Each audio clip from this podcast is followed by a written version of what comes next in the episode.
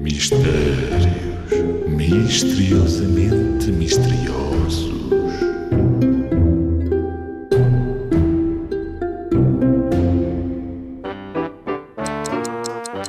De que lado é a asa da chávena de café? Ora, aqui está uma boa questão. Nunca tinha pensado nisto. De que lado é a asa da chávena de café? Ok, já sei, já sei. E a solução é. Do lado em que lhe pegarmos. Não há um lado certo para pegar na chave ou na caneca. Se a rodares, a asa vai mudando de lado. Por isso, é o lado em que lhe pegares.